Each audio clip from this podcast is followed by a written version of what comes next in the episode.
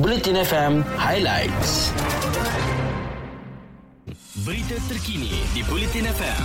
Sumber daripada Harian Metro, Berita Harian, Free Malaysia Today, Utusan Malaysia dan Kosmo. Jumlah kes baru COVID-19 mencatatkan peningkatan dengan 5,403 kes dilaporkan semalam berbanding 4,543 kes dilaporkan kemarin. Ketua Pengarah Kesihatan Tan Sri Dr. Nur Hisham Abdullah berkata, data terbaru itu menjadikan jumlah kumulatif kes di Malaysia setakat ini mencecah 2,516,255 kes. Beliau berkata sebanyak 5,311 kes dilaporkan sembuh menjadikan jumlah kumulatif 2,425 5,054 kes atau 96.38%. Daripada 5,403 kes dilaporkan semalam, sebanyak 25 kes import membabitkan 16 warga negara dan 9 bukan warga negara. Kes yang membabitkan penularan tempatan pula adalah sebanyak 5,378 kes iaitu 5,155 warga negara atau 95.9%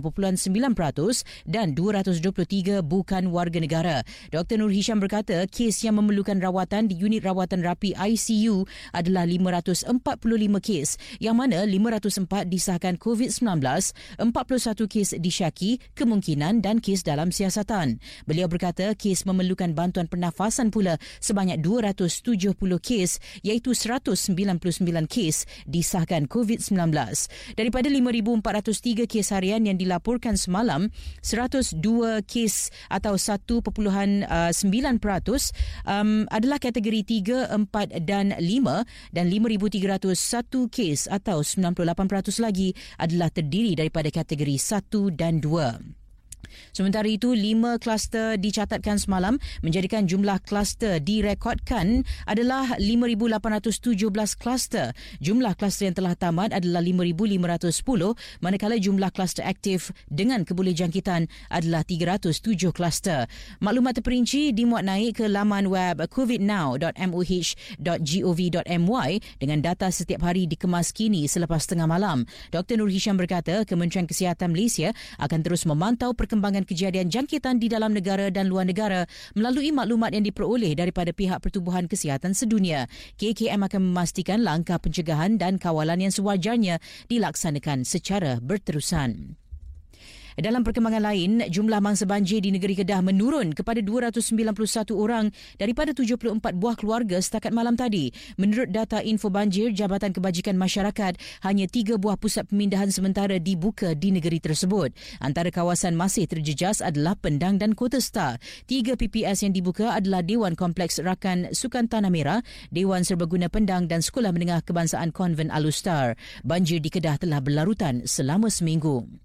Dan polis sedang mengesan pemandu kereta jenis Toyota Corolla yang dipercayai terbabit dalam insiden pelanggaran membabitkan dua kenderaan di persiaran Bukit Jambul 5 di Georgetown. Video menerusi rakaman dashcam insiden berkenaan juga tular menunjukkan pemandu kereta terbabit terus memandu selepas melanggar kereta Pro 2 Alza di simpang jalan. Ketua Polis Daerah Timur Laut Assistant Commissioner Sofian Santong berkata, dalam kejadian pada jam 8.48 minit pagi itu, kereta Pro 2 Alza sedang berhenti di simpang dan bersedia untuk untuk membelok sebelum dilanggar oleh kenderaan suspek dari arah belakang. Katanya kereta yang dipandu suspek didapati tidak mengikut giliran dan memotong ke kanan iaitu garisan berkembar dan melawan arus. Kereta suspek kemudian mencelah masuk semula ke laluan asal di bahagian kiri apabila terdapat kenderaan lain dari arah bertentangan. Tindakan pemandu Toyota Corolla itu menyebabkan dia melanggar bahagian belakang kereta Alza yang dipandu seorang lelaki warga tempatan. Mengulas lanjut, Sofian berkata akibat pelanggaran itu, pemandu Pro 2 Alza turun dari dari kenderaannya dan cuba hendak berbincang. Namun, suspek bukan sahaja enggan memberi kerjasama, malah memecut kenderaan serta melarikan diri. Berita Sukan di Bulletin FM. Kementerian Belia dan Sukan semalam memutuskan bahawa tiada sebarang ganjaran akan diberikan kepada jaguh lontar peluru para negara Muhammad Ziyad Zulkifli menerusi skim hadiah kemenangan sukan selepas kemenangannya di Sukan Paralimpik Tokyo 2020 dibatalkan. Perkara itu diumumkan oleh Menteri Belia dan Sukan Datuk Seri Ahmad Faizal Azumu dan menegaskan ia bukan satu bentuk hukuman kepada Ziyad. Katanya apa yang berlaku terhadap Ziyad adalah satu insiden malang yang berlaku dan perlu dijadikan pengajaran kepada semua dan tidak patut berulang pada masa masa akan datang terutama menjelang tiga kejohanan besar tahun depan iaitu Sukan C, Sukan Asia dan Commonwealth. Begitupun Faizal menegaskan bahawa beliau akan berhubung dengan Ziyad untuk membincangkan mengenai ganjaran yang tiada kena mengena dengan peruntukan kewangan kerajaan.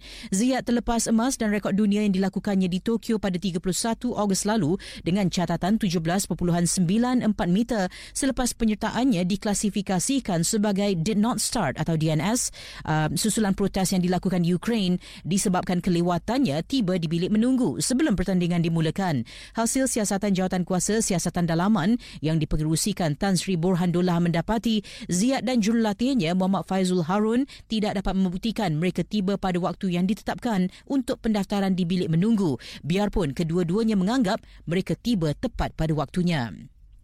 Seterusnya, mungkin kedudukan ranking terbaru yang dikeluarkan oleh Persekutuan Badminton Dunia semalam dapat mengubati sedikit kekecewaan kegagalan perseorangan lelaki negara Li Zijia bergelar juara di terbuka Hilo. Berdasarkan kedudukan ranking terbaru yang dikeluarkan oleh BWF, pemain kelahiran Kedah itu berjaya melonjakkan kedudukan naik satu anak tangga dari ranking ke-8 ke kedudukan ke-7 dunia. Zijia mengumpul 76,100 mata mengambil alih tempat pemain Indonesia Jonathan Christie yang kini berada di kedudukan ke-8 papan dunia.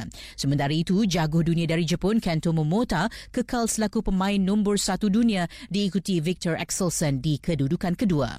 Dan akhir sekali, JDT mara ke suku akhir Piala Malaysia dengan penuh bergaya dengan mengekalkan rekod kemenangan bersih selepas mengatasi Kelantan 4-0 malam tadi. Dengan mengatasi Kelantan, JDT memperoleh 18 mata dalam saingan kumpulan D dan bakal berdepan menentang naib juara kumpulan C Kedah Darul Aman di peringkat suku akhir. Sabah juga mara ke suku akhir Piala Malaysia selepas menundukkan PJ City 1-0 dalam aksi terakhir kumpulan D di Stadium Likas.